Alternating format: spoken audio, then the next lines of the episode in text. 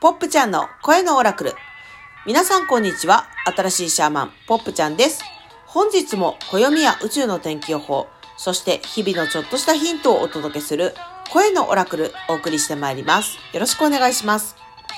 本日はにせんにじゅういちねんじゅうがつにじゅうさんにちの土曜日、旧暦長月のじゅうはちにち、にじゅうよん節気ななじゅうに候は本日より霜降初降、霜初めて降る。じゅうさんの月の暦では自己存在の月むいか、金ごじゅうさん赤い時期の空歩くもの。キーワードは目的統一する、引きつける、空間探る、目覚め。スターゲートはゲートにひゃくさんじゅう、新たなヒントがもたらされる日。皆さんこんにちは、ポップちゃんです。今日も宇宙のエナジーを天気予報的に読み解く声のオラクルお送りしてまいります。よろしくお願いします。本日はパラレルワールドを探索する日。自分自身が方位自身、自信を持って自身のビジョンに意識を向けるとき、パラレルワールドの扉が開く。うん、今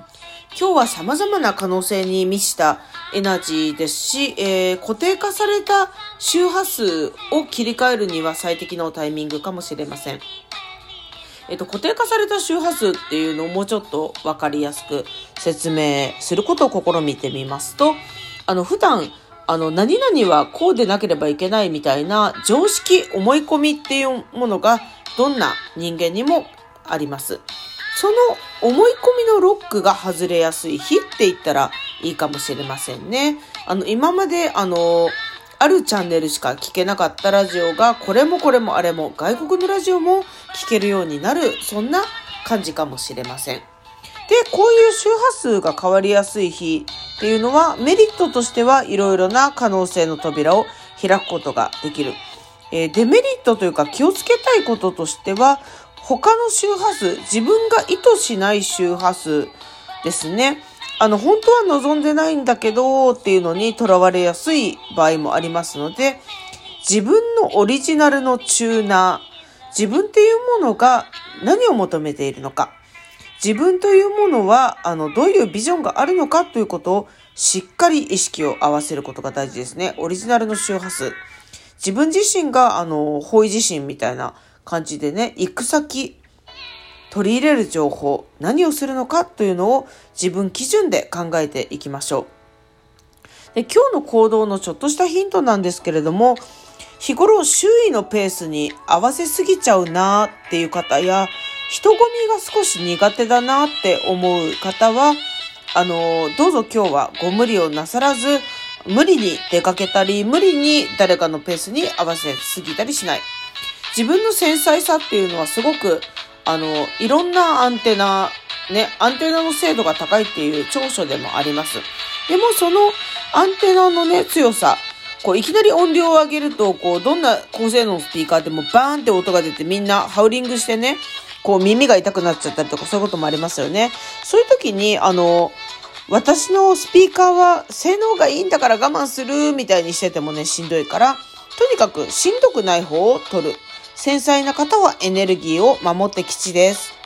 そして自分が怖いな、苦手だな、重いな、嫌だなってことがあるとしたら、どうぞどうぞ自分の心の安全を保つために距離を取る。それも自分を守るには大事なことです。今日のエナジーをあのそうですね、天然石で例えるとあのモリオンかな。えっとね、モリオンっていうかね、そう、エナジー自体はピンクヘデンバーガイトインクォーツ。エナジーがどこまでも増幅する、高次元の感覚が広がるっていう感じの日なんだけど、まあ高次元であれなんであれって感じですね。こういう日にサポートとしてすごくいいのはモリオンだなってポップは思います。モリオンは黒随所。肉体と魂をしっかりと結びつけてドドーンと地に足をつける感じ。そして余計なものをアーシングしてどんどん出しちゃう感じなんですね。なのでいろいろな情報いっぱい入ってくるけど、その中で情報の取捨選択を自分がモリオンになった黒随所みたいなドドーンってイメージで取捨選択していくっていうのがいいかもしれません。さて、そんな今日ですが、じゅうさんの月の暦では自己存在の月むいか、金庫じゅうさん、赤い時期の空歩くものですね。今日もキーワードをご紹介しますので、キーワードから自由に皆さん自身のオラクルを読み取れてみてください。キーワードは目的、統一する、引きつける、空間、探る、目覚め。目的、統一する、引きつける、空間、探る、目覚めです。さて、今日はスターゲートではゲートにひゃくさんじゅう、新たなヒントがもたらされる日。今日も辻真理子さんの数字のメソッド、ナチュラルスピリット館ひゃくはちじゅうきゅうページからゲートの説明をご紹介したいと思います。ゲートにひゃくさんじゅう、虚空からいちまいの羽が舞い降りるように新たなヒントがもたらされる日。いちからじゅうまで一歩一歩進まなくてもいち、に、さん、ご、はちと見えないものに導かれ、颯爽と飛び越えて行こう。数字のメソッドからゲートにひゃくさんじゅう、辻真理子さんの言葉をご紹介しました。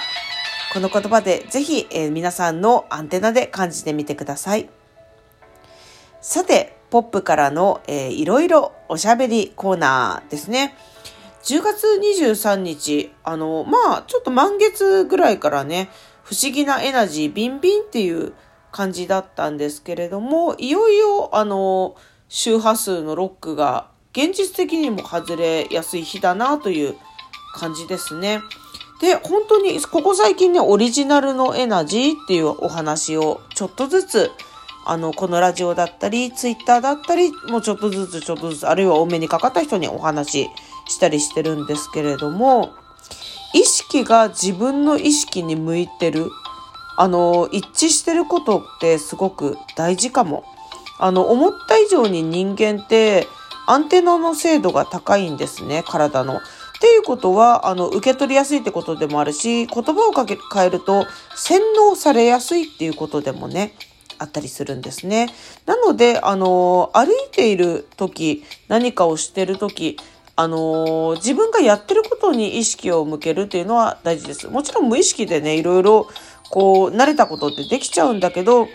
無意識すぎるとぼーっとしてこう事故につながったりとか、いろんなうっかりミスがあったりとか、そういうこともあるので、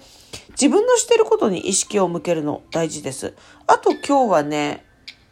ながら運転とかスマホを見ながら歩くっていうのはちょっと注意した方がいいかもしれないですね。あの普通にあの今運転でもね、道路交通法改正でスマホを見ながらのながら運転っていうのはあの結構厳罰化されたんですね。